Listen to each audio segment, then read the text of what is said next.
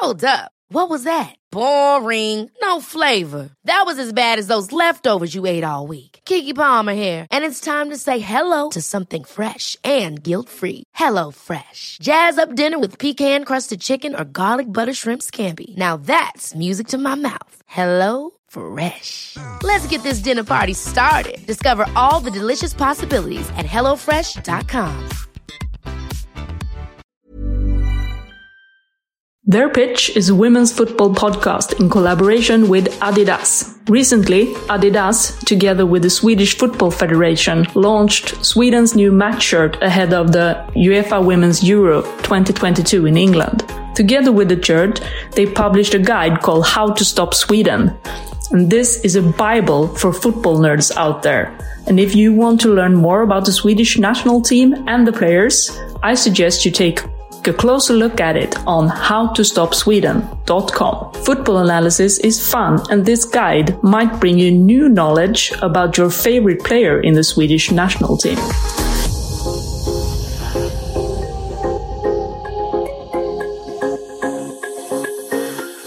This week's their pitch player is Danish international Stine Larsen.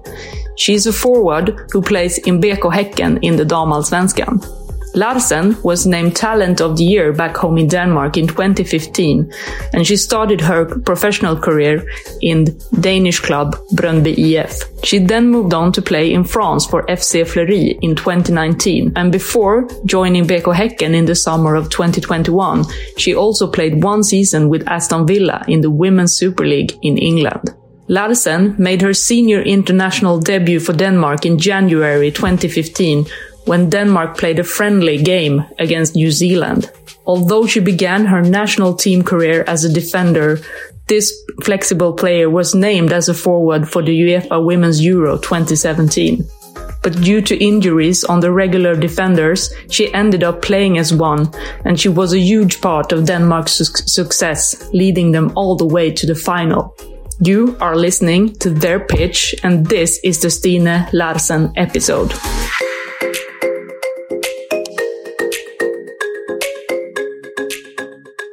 In the Danish way, uh, it is Stine Larsen. In English? Stine Larsen? Larsen? Yeah. Something like that. Simple as that. Easy peasy.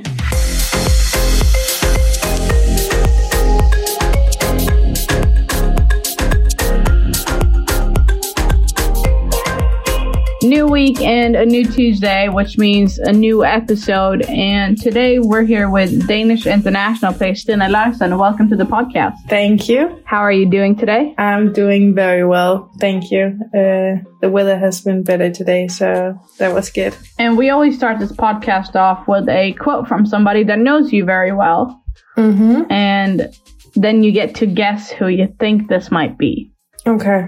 Stine is enormously dedicated and hardworking, which she's proven both during her time when being injured long term and after that. She came back even stronger, and every day she seems to be 100% determined to get even better each and every day. As a player, she's strong in duels and especially in the air because her timing and vision in the game makes it hard for the opponent. Her ability to hold the ball with an opponent in the back is impressive is impressive, while at the same time she's a master at getting the ball in situations where it was thought not possible. She's a genuine team player and you know she'll always give everything she's got. The same goes off the pitch, where she always has a happy smile to offer, and her very positive attitude reflects on others.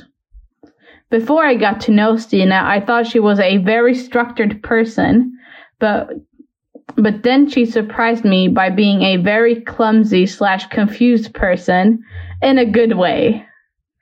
Although Stine and I may have been on the same team, we've not played many match minutes together. Despite that, we still we have still been fortunate to celebrate a Danish league title together and have had many good experiences together in Denmark and now in Sweden. You're smiling while I'm reading this. yeah. It's a nice person. I like this Yeah, person. Do you know who it is? Uh, yeah. Yeah, I think I do. Uh, first I thought there's no clues, but uh, when you said that in the beginning, she thought that I was a really structured person. But then she got to know me. Then, like, I realized, okay, I know who this person is. Um, it's Mille Jensen. No, I'm just kidding. Yes, it is. Yes, it is. Yes, it is. okay, I was just looking at your face. I was like, okay, then I have no clue who it is. but yeah, yeah, it must be Mille. But that was really sweet. Like, nice words. Yeah.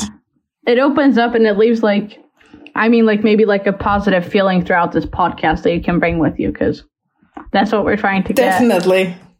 Definitely. Um, yeah.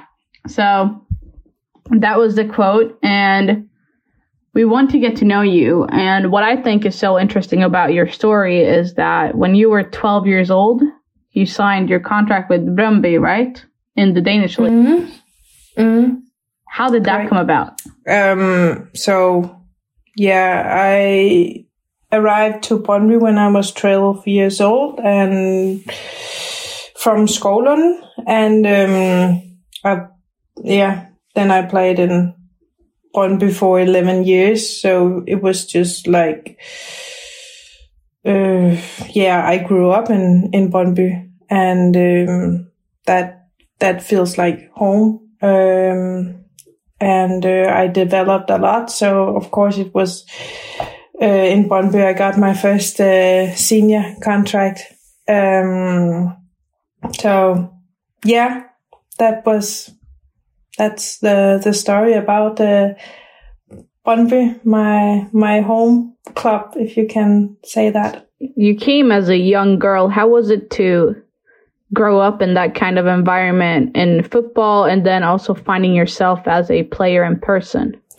Um, I've always played with the younger girls, so um, it was uh, naturally for me to like adapt in in that environment, but it was also a step up for me, uh, and yeah, suddenly to learn how to be professional. Um, that's always a process, uh, but uh, I enjoyed every day in in Brøndby, uh, and I have so many good uh, memories, uh, and yeah, so many good people in that club. So it was just, uh, yeah, it's such a good experience and something I look back with at with um, like happiness. So, just for clarification for everybody listening, you did sign a professional contract at 12 years old. Oh no, I didn't sign a, a contract. I came to the club and then I signed when I went from the, it's called under 18 to the senior team. So I got my co- contract. I don't know what age that was, uh, but that was later on in my career in Brøndby. And then you had, you won three league titles. Mm-hmm. Tell us about, I mean, yeah, three league titles. I think so. You're, you're trying to count them. You're like, Yeah. yeah. yeah, but yeah, three league titles. If Yeah, that sounds right to me. and some uh, cup titles as well. Yeah. so, you've won quite a lot over there. Is it? Mm. And and you talk about your memories and and the people over there. But what what sticks out the most for you? What's what's your fondest memory in the club? Mm, that's a good question. Mm, I think the best memories is uh, the friendships I've got from from Brøndby. Uh, I have really like many good uh, memories uh, from my time as a youth player and also as a senior player. But I've I've got friendships that I still have, even though we don't play together today. So that's probably the most valuable memories I have from Brøndby. And then you left after your last Danish league title in 2019. Mm. And you talk about the friendships and you know Brøndby is your home club. How Yeah. was it to leave after all those years to France? It was uh, of of course it was hard to leave, but I also felt ready. I felt ready f- even before, like uh, I felt ready one year before that. Uh, but then I got injured. So even though I had a plan that I want to go and try to play in another league, uh, then yeah, like some I was about to say shit happens, but uh, then I got injured and um, changed plan. That changed my plan. So I stayed in Brøndby for one more year to do my my rehab and get back stronger. So I I felt ready, and I had felt ready for a long time. So it was really sad and hard to leave Brøndby, but at the same time, I was really excited and ready to, you know, test myself on another level. And you got injured with an ACL injury. Mm-hmm. And you had all this going for you. How how big of a setback was it for you to get injured and then have to rethink your plan? It was tough. Like that's the toughest thing I've tried in in my football career but also it's been a gift for me because it gave me the opportunity to really work on my strength and, and other things that I wouldn't have time to work on if I played uh, football. Uh, and I believe that it made me uh, stronger mentally, but also like, um, it made me realize how much football means to me which is a really good lesson, even though it's a tough lesson. Uh, but it all, it was also a lesson that you have to take care of yourself. You have to do, uh, gym, even though you don't like it because it's important. It, it keeps you in the game. Uh, so that injury, uh, gave me a lot of lessons, but good lessons. Um, yeah. So a good and bad thing at the same time. And and once you got healthy, you joined FC Fleury. Mm. Did it meet your expectations?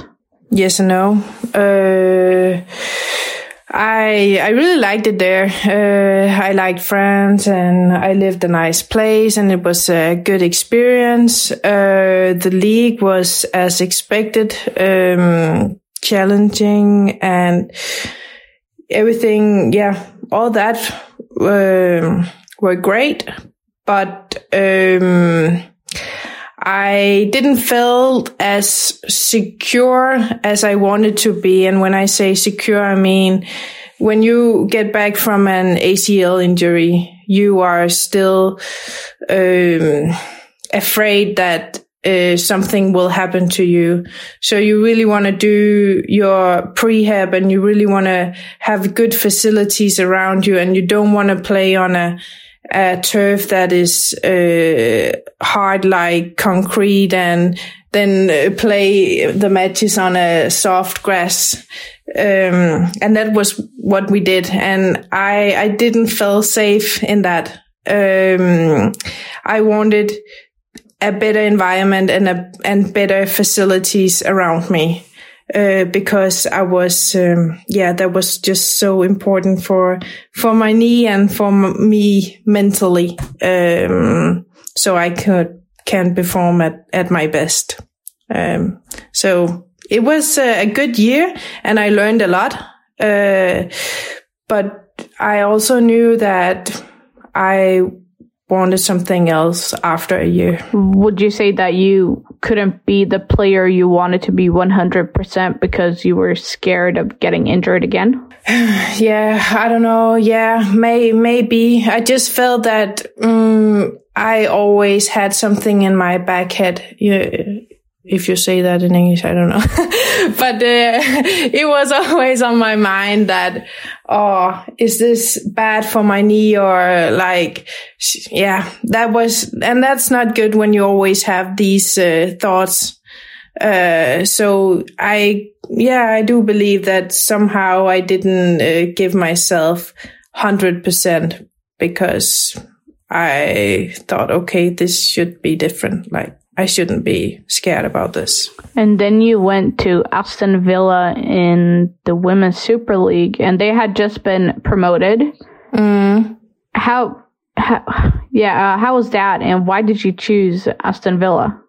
Yeah, as I I said, uh, I knew that it was important for me to have uh, good facilities and uh, be in a good environment. And um, then uh, Aston Villa come up and um, they had this uh, this ambitions and um, everything and and a dream, if you can call it that. Um, and it was something that I could see myself in. Um, so I was ready to take that challenge, even though I knew that it would be hard um, for a team that who just got promoted and then compete in the in the best league in in England.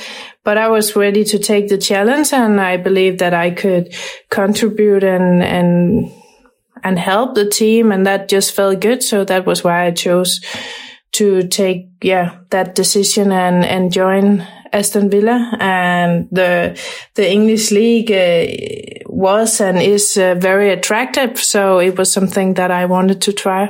And then you came to Sweden. And then I came to Sweden. Yeah. And that feels good. And BK Häcken BK Häcken exactly. So you guys came second last season how much of a bummer was that mm, yeah that was tough.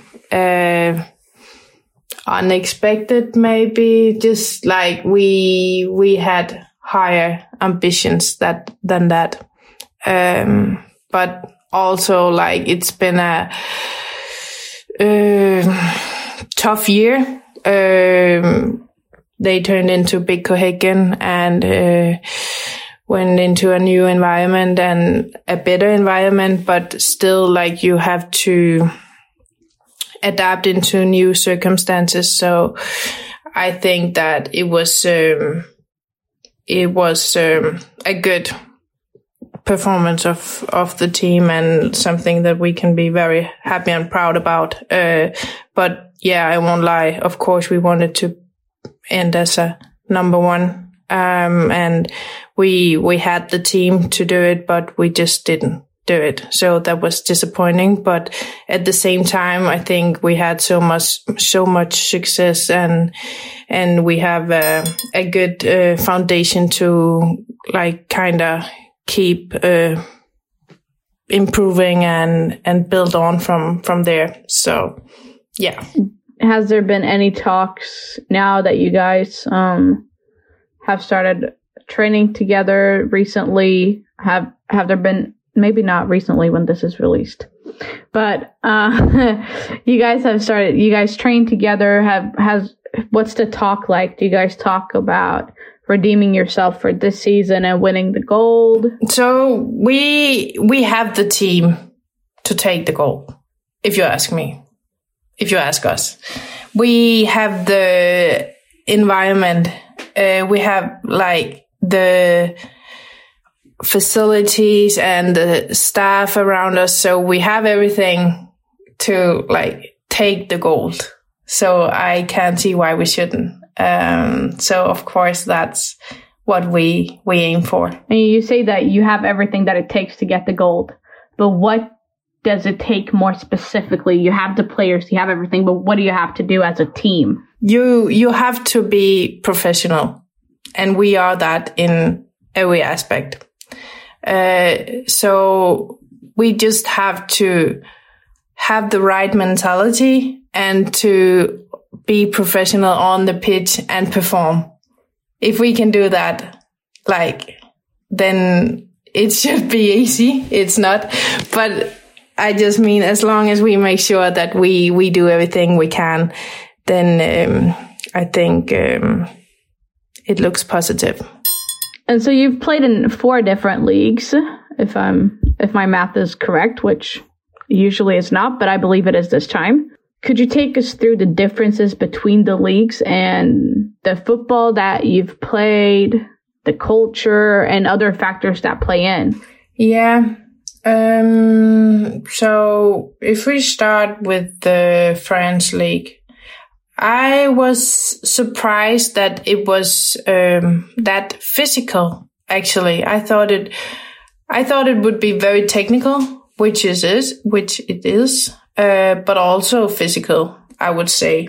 Uh, I think that the English league is, um, yeah, a physical league like that. When you think English football, you think, okay, physical, uh, football. And that's true. Uh, but also physical, but good athletes and yeah, uh, professional. Um, technical, of course. Like, I mean, they have some of the best teams there. So, um, and, um, I don't know if we look at the gap between the bottom and the top on the two leagues, France and England. I think, uh, it might be smaller in England than in France. Uh, but you can definitely compare the two tops, like, uh, the top teams. Uh, I think they are similar. And yeah, I won't say who's the best team. I, I don't know. Um, time will tell. But um, yeah, and the Swedish league, um, also a good league, league not as uh, high level um, as the other two leagues, uh, I would say. But um, it, that doesn't mean that the level on team. So for me, this is the highest level I've played at. So moving to Sweden is actually a step up for me. Uh, because that's the best team I played at, BK Häcken. That's a top team in Sweden. And it would be interesting to, to see that team in some of the other leagues. Uh, I would love to see that because, um, yeah, as I said, this is the best team I've played at with the best players. Um, so, and the Danish league is, is not there yet. Um, it's good when you're younger and want to develop. Uh, but, uh, it's not as professional yet. Uh, I hope it will be in the future.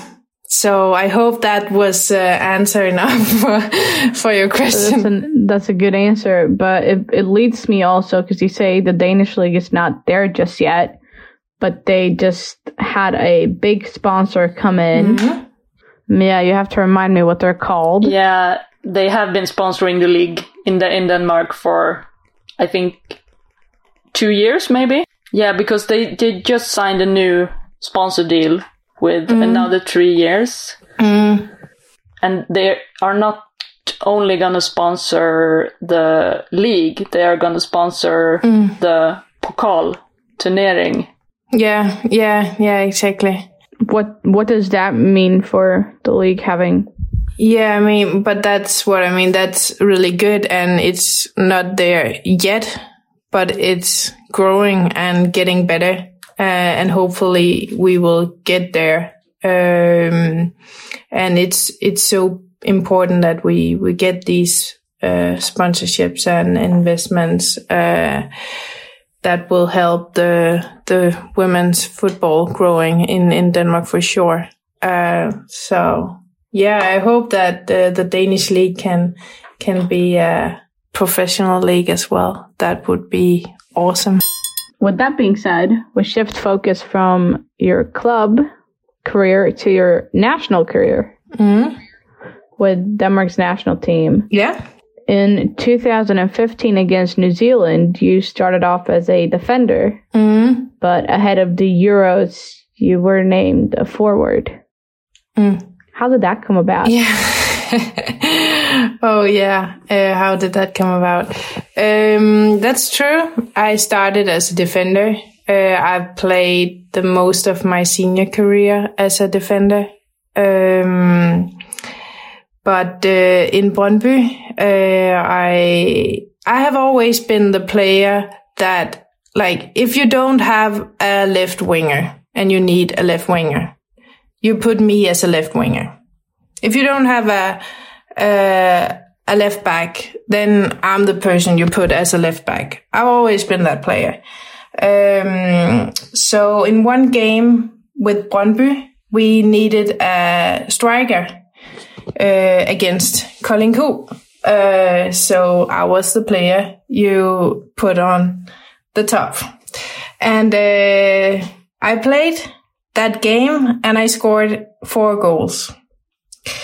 So for the next game, they chose me again against uh, Fortuna Hjørring, who is like our rivals. Like you really want to win against Fortuna Hjørring.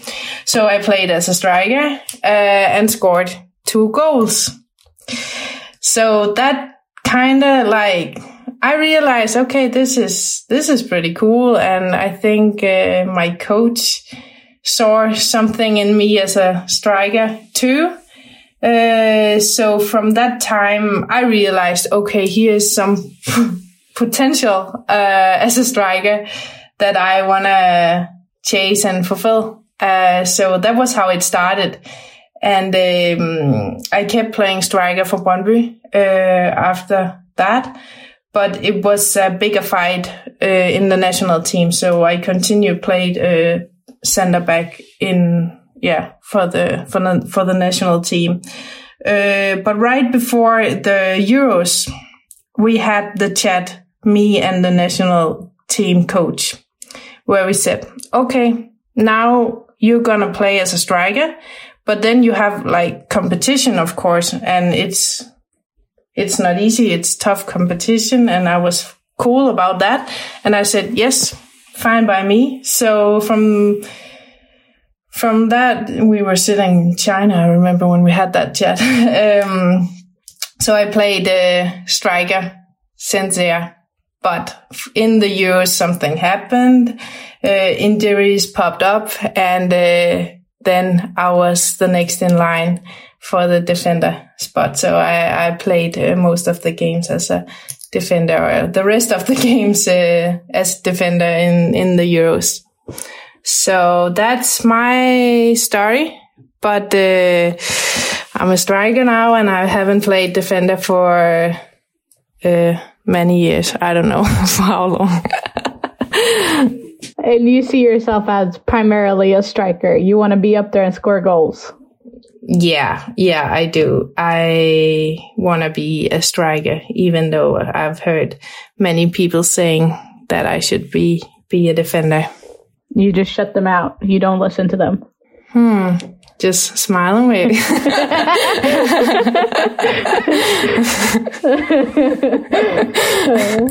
Speaking of the Euros in general, it's coming up this summer in England. Mm. And Denmark so happened to end up in the group of death. Hmm. Yes. Yes. True. What was what was your instant reaction to to that? I think I got ready. I don't know. Um, it's a tough, tough group. Uh, I won't lie. Uh, but I mean, we have a chance, and we gonna do everything we can to take that chance and um, go through the group stage. So it's gonna be fun and tough and interesting, but I really look forward uh, to the Euros. I I can't wait. What has the talk been around the camp like with with the players when you guys got drawn into this group? What was the the, the reaction of the group? I think the first reaction you kind of like get eye contact and then then you smile and then you're like, okay, we got this. so yeah, I think that's the that's the reaction. Um, we got this. So, yeah, I'm hopeful. And with that being said, with a little bit of hope, we just jump into the next section. Mia.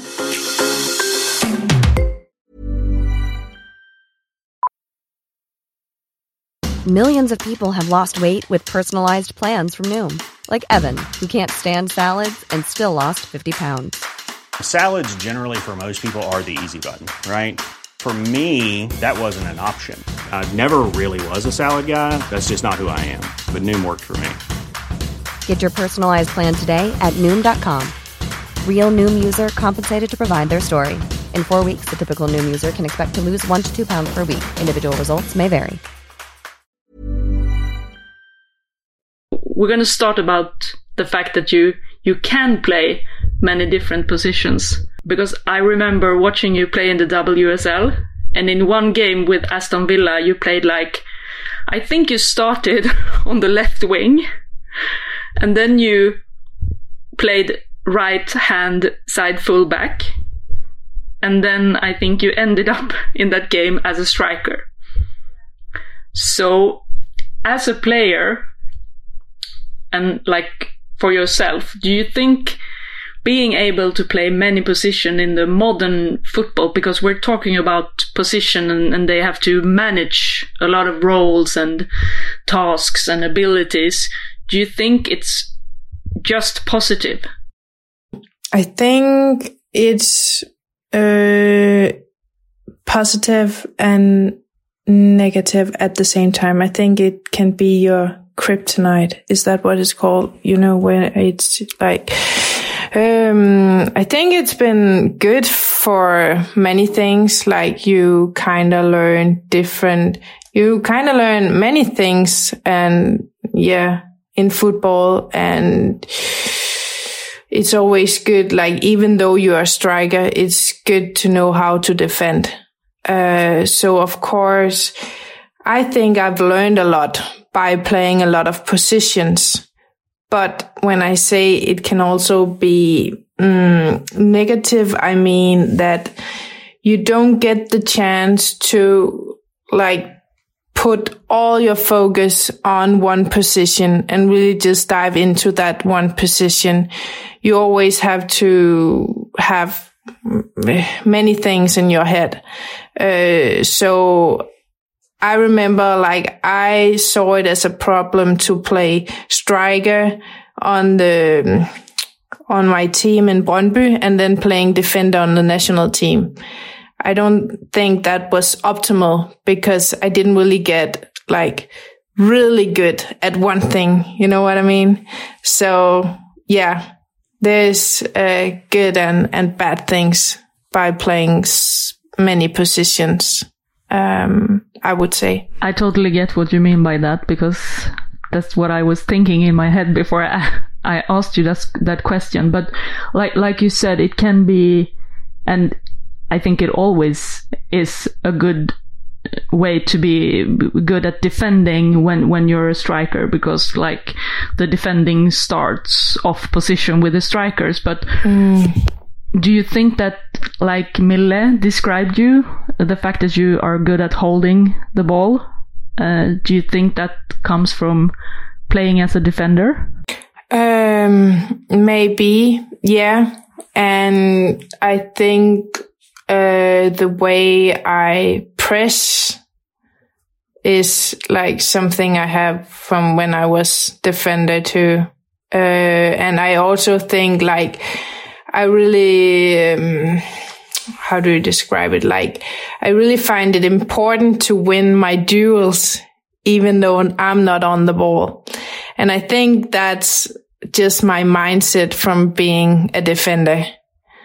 Um, holding the ball, yeah, maybe. And, uh, also, yeah, take good decisions, even though now it's a long time ago I played defender. So I feel like I, have more risk or play with more risk now than I did, um, in the beginning as a striker. So I, th- I think that I've taken some, yeah, uh, aspects of my defending game with me as a striker and used it for, for the better. I hope at least that's what I tell myself. yeah. I like to, to ask this question to every player coming on to this podcast. In your own words, describe your role and your position on the pitch from how you look at yourself as a football player. Mm, that's a tough question, I think. It's always hard to talk about yourself. um, well, my role, how I see myself is um, a strong physical player. Um, and like, I think I'm, I'm good at a lot of things, but not like really, really good at one thing. But I would say that if I have to like say what my strengths are, I would um, say my game in the air. And then also that um, I'm a team player. I think um, that's two of my biggest strengths. Uh, so, yeah, that will be my answer. and and with your abilities, what kind of role do you get on a team on the pitch? I mean, like your position is one thing, but your roles. So I'm I'm the strong player you can pass, and then uh, I will try my best to uh, lay it off, like, and then make sure I'm in the box when the cross come, and I will uh, do my very best to be uh, on that ball when it when it come in to the box and do my best. Uh, so yeah, I'm I would say that my role is to um, make sure not to lose the ball when you find me uh, as a number nine and then be in the box. But uh, I also try to like make the runs um, and like the runs behind the, the their back line. Uh, so I think I like to be like a little of everything, like uh, not be too like just at one place, if that makes sense. I mean, it it does make sense.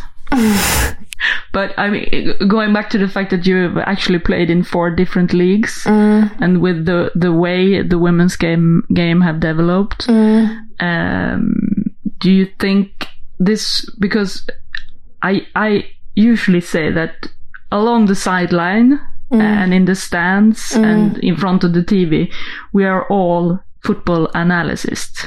We think stuff, we, or we, we do, do think that we know stuff Mm-hmm. that we usually don't.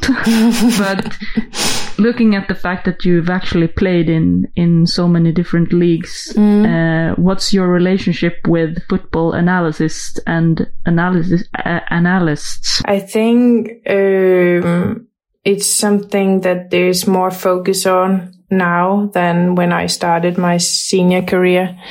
Uh, and I think it's a helpful tool uh, to improve the game, uh, improve your game and the teams.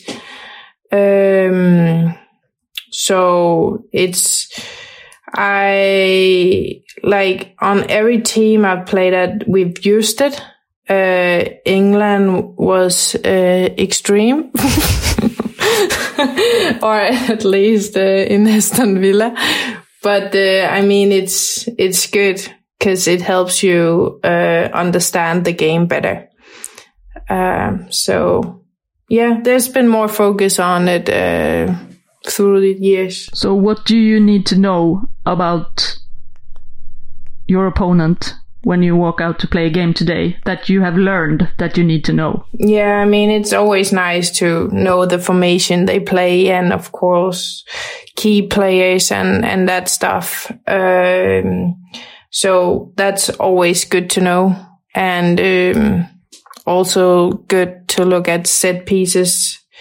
Uh, if there's some areas you can explode or ex- exploit, explode, exploit, and um, yeah, um, and stuff like that. Uh, but yeah, I I do like all this. Uh, when you analyze and all that stuff. But I also like that football is a game where everything can happen. And so I think it's fine that it, it uh, doesn't get too controlled. This question then. In which tactical aspect do you feel like you've grown the most over your career? Ooh, that's a tough question. I don't know. Uh, what I've learned the most, I haven't learned it yet, but I'm still trying, uh, to how to use my energy in the best possible way. Like, don't waste energy on unnecessary runs. Like, be more effective in your game and the way of playing and running. Um, it might sound uh, stupid, but that's important that you know when to do your runs and when to like go 100%. Um, that's something I've, I think I have learned, but still something I have to learn. I haven't learned it uh, completely yet. Yeah, and this leads me to my next question. How do you train on the how how do you train on these things you're talking about now? Like if if you would explain to a young girl mm. playing a striker position on how to how to be better at the things you just mentioned, what would you say? So what I do, like I watch my games back and see, okay, how how do I perform uh, how is my position in, in this situation? Could I have been uh, even closer to the goal? Do I have to be this wide? Like, why am I in this position? Does it do anything good for the player with the ball or like, yeah, kind of uh, put question to my position on, on the pitch? But also to see, okay, is there some triggers where I should have maybe start my press or where I should just have stopped and then waited for uh, another trigger to start my press. So things like that. It's, it's really, it can be really helpful to watch uh, your games back and analyze and see, okay, what could I have done yeah, what went good and what went wrong. Um, yeah. So this is kind of interesting because, I mean, a lot of the players we have had on this podcast usually say that it's it's video that they learn mm. uh, the best from, but mm. it's it's an awful lot of talking about numbers and statistic. You know, mm. uh, is there any any metrics for a striker to to really can you focus on some metrics to improve your own game? Mm, yeah, I know that there's a lot of numbers. Except for goal scoring. Goal scoring. yeah, I know that. I know that there's a lot of numbers out there and data that you can use. Uh, and when I say like uh, talk about my positioning, like that's also something where you can see, okay, you know that this area that's where you score the most goals, so it's better to stay in these positions than be too wide or I don't know. So I use it in this way, yeah, but I, as I said before, like I like football because everything can happen and yeah it's like just um, a free game or so i don't want it to be too controlled like so uh yeah it's a it's a balance between yeah put the game into a box uh, and not doing it and just play um, so I don't, I don't really use, uh, statistics that much. I prefer video too. Yeah. I mean, that, that makes a lot of sense, I think. Um, because you can get a lot of stuff out of data and numbers, but you have to put it mm. in a context. Exactly. Yeah. I mean, that's what I'm thinking. Like context is so important and it's so hard to put context to numbers, if you ask me. Um, so yeah, as you said, it's about context and, um, that's important to have in mind. Uh, definitely. Uh, and I think it's easy to forget the context when you're just looking at numbers.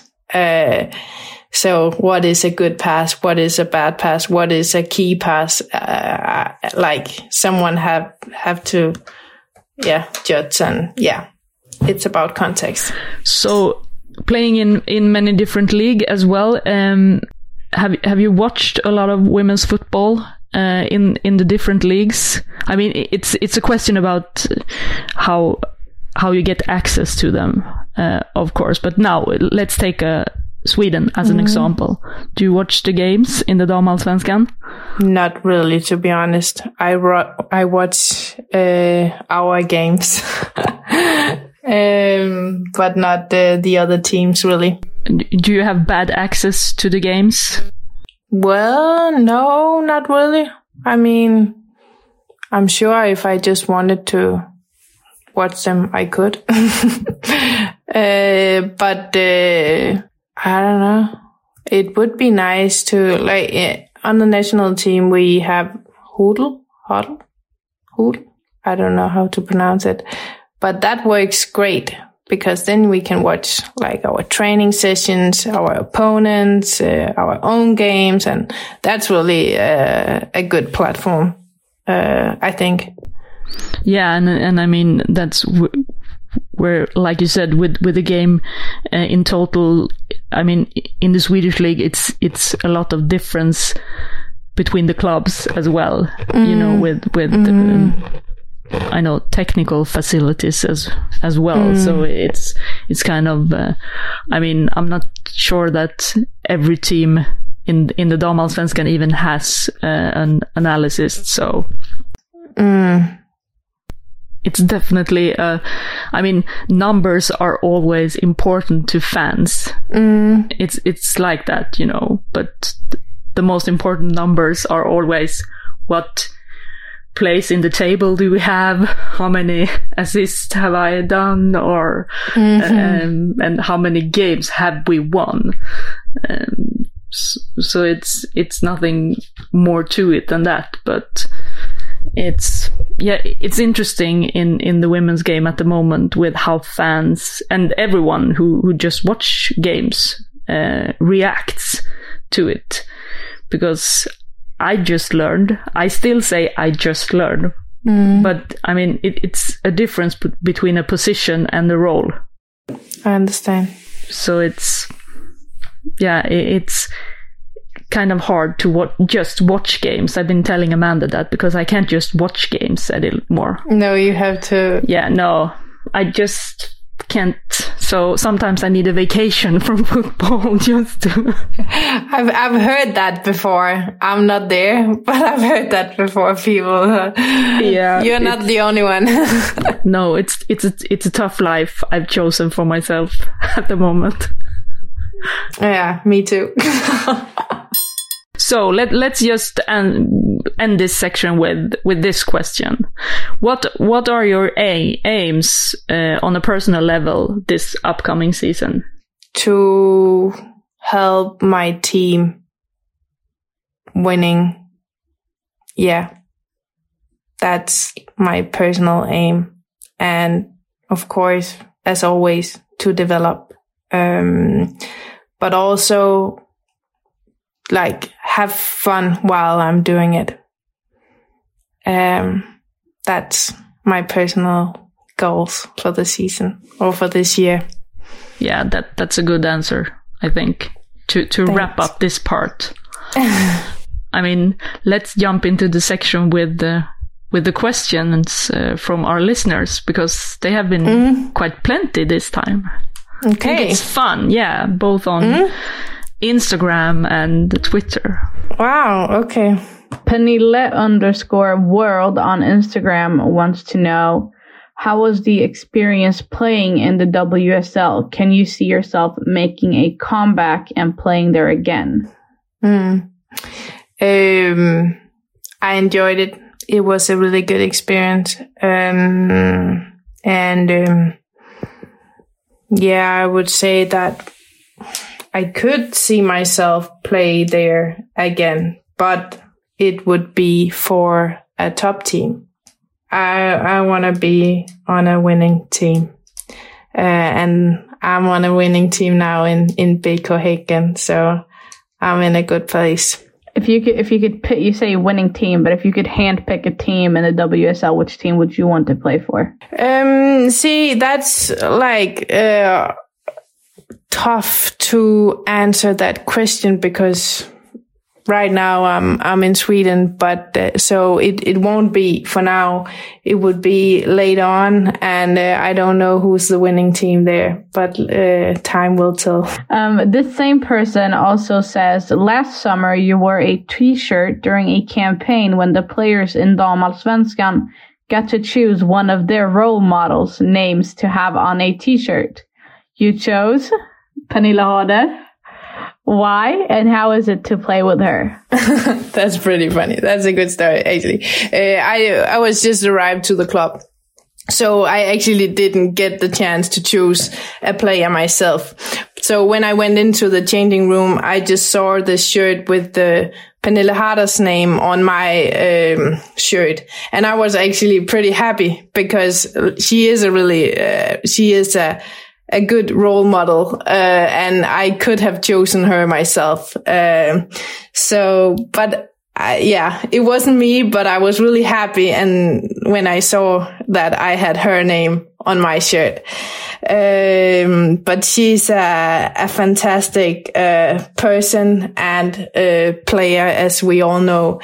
Um, but also, you know, like she's just a real role model, um, for many of us, I think, because she's, she's just, you know, she has her, her feet uh, solid planted on the ground. And even though she is, uh, not a rock star, but a superstar. Um, so yeah, I, uh, I enjoy playing with with Harder, uh, definitely.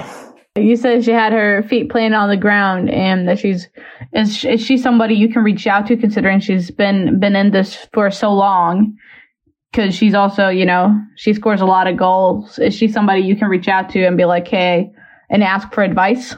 Sure, definitely, and yeah, yeah, I can definitely do that, and she would be happy to help. Uh, but the next question is from from from uh, Freya Höj Vilke. She wants to know uh, what is your best what is your best experience with the national team and a club team? My best experience um, is definitely when we won silver with the national team in 2017. Uh, I will never forget that experience. And that's something I want to try again. Yeah. That must be it. And for club?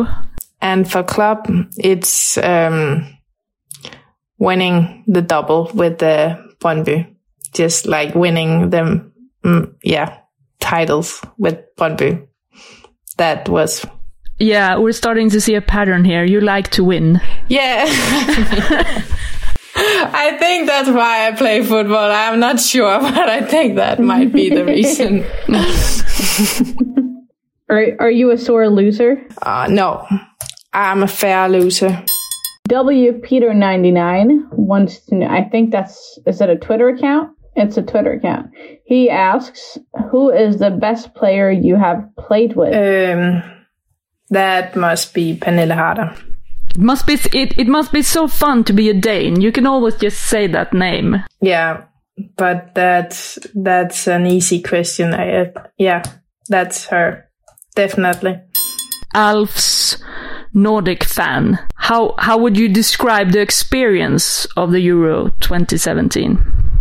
I would describe it as um, nerve wracking and uh, exciting at the same time.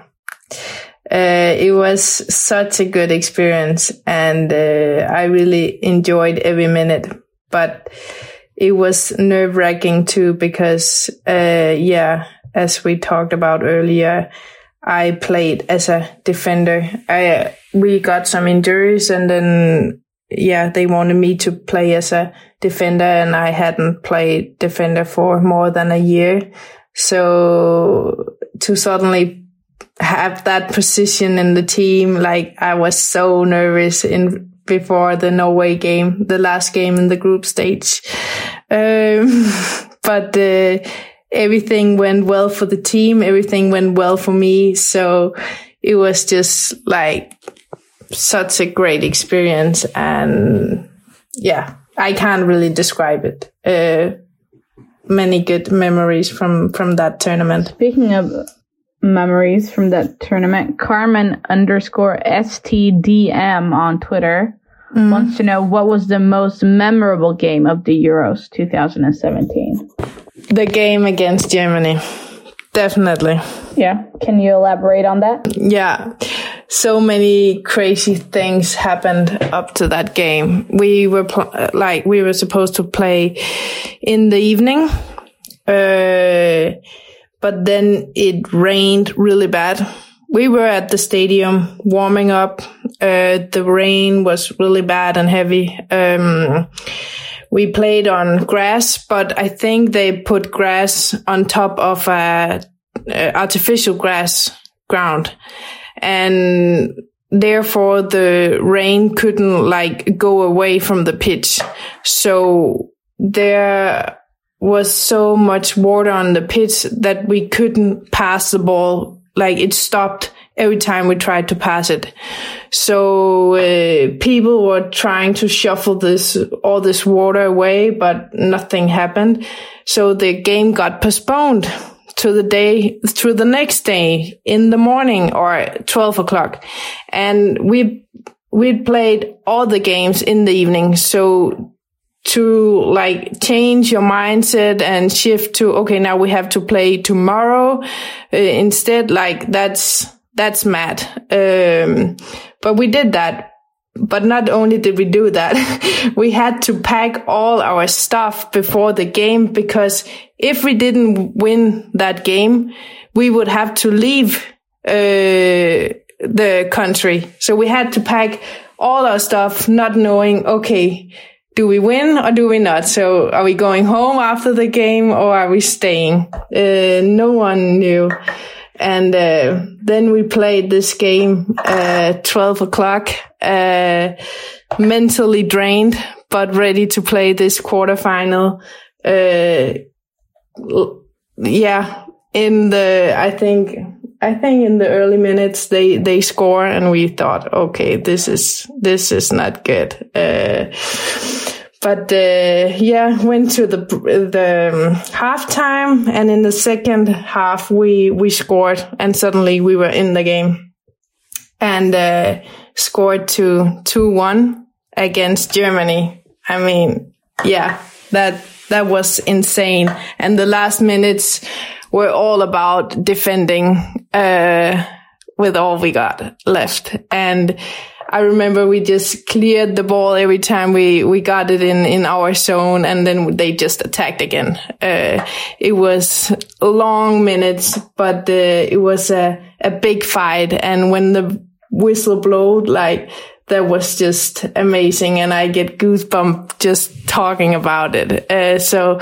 that was definitely the biggest moment, uh, when we, we, um, won against Germany just the whole like uh, situation and uh, was crazy. Yeah. I mean, you're talking to two Swedes here. We're like, okay, Germany scores the 1st mm. and then you can you come back, and then you like defend for your life the last the last couple of minutes. We we know that story as well as Swedes, so I'm kind of picking up on your feelings when yeah when you describe this. I'm glad. yeah, yeah, no, that's yeah, uh, good I feelings popping up and understand it as well. So this next question is from at Kun Abd uh, Abdullah on Twitter. As a forward, do you prefer playing as a sole striker or in a partnership? Any preferred formation? And if so, who have you developed the best footballing relationship with? Um, I would say that depends on who you are playing with. um, and also your teammates around you. Uh, if I have a good relation with the player next to me, I think um, it can be really powerful um, if you can like help each other and you know each other's strengths and use it. Um, but if you play next to a player who's um, an individual player, uh, I think it can it can be tough, and then I rather be alone. Um, formation. Um, I mean, that depends on the team you have. I really like the way we play with the national team, three, four, three. Um, because I think it suits the team really well. Um, but uh, yeah, that formation only works with the players we have now on the national team. So it it's hard to tell like what's my favorite formation. But I do like the way we play on the national team. I do like the way we play in Häcken as well. Um, so yeah, that that will be my answer.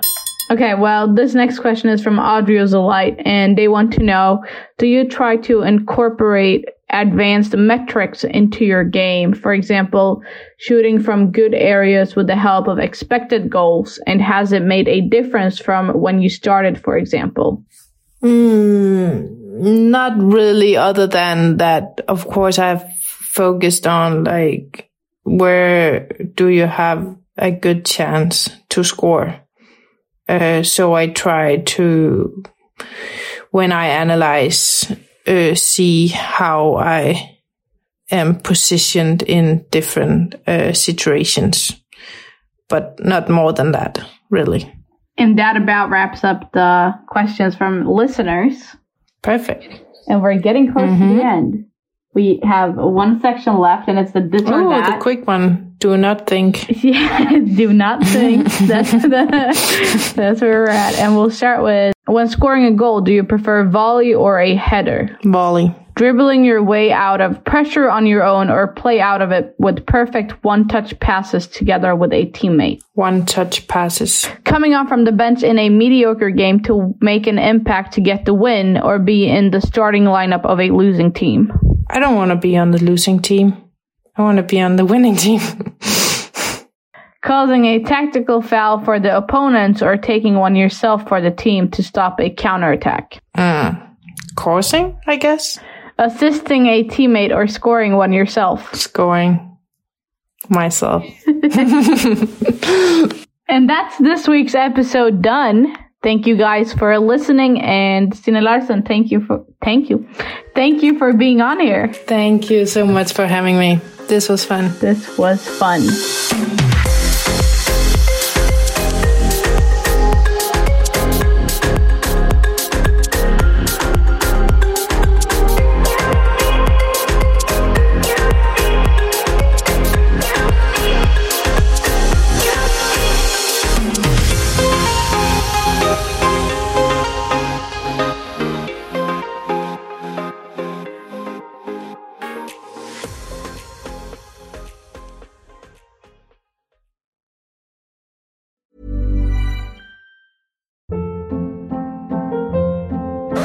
Hold up. What was that? Boring. No flavor. That was as bad as those leftovers you ate all week. Keke Palmer here, and it's time to say hello to something fresh and guilt-free. Hello Fresh. Jazz up dinner with pecan-crusted chicken or garlic butter shrimp scampi. Now that's music to my mouth. Hello Fresh. Let's get this dinner party started. Discover all the delicious possibilities at hellofresh.com.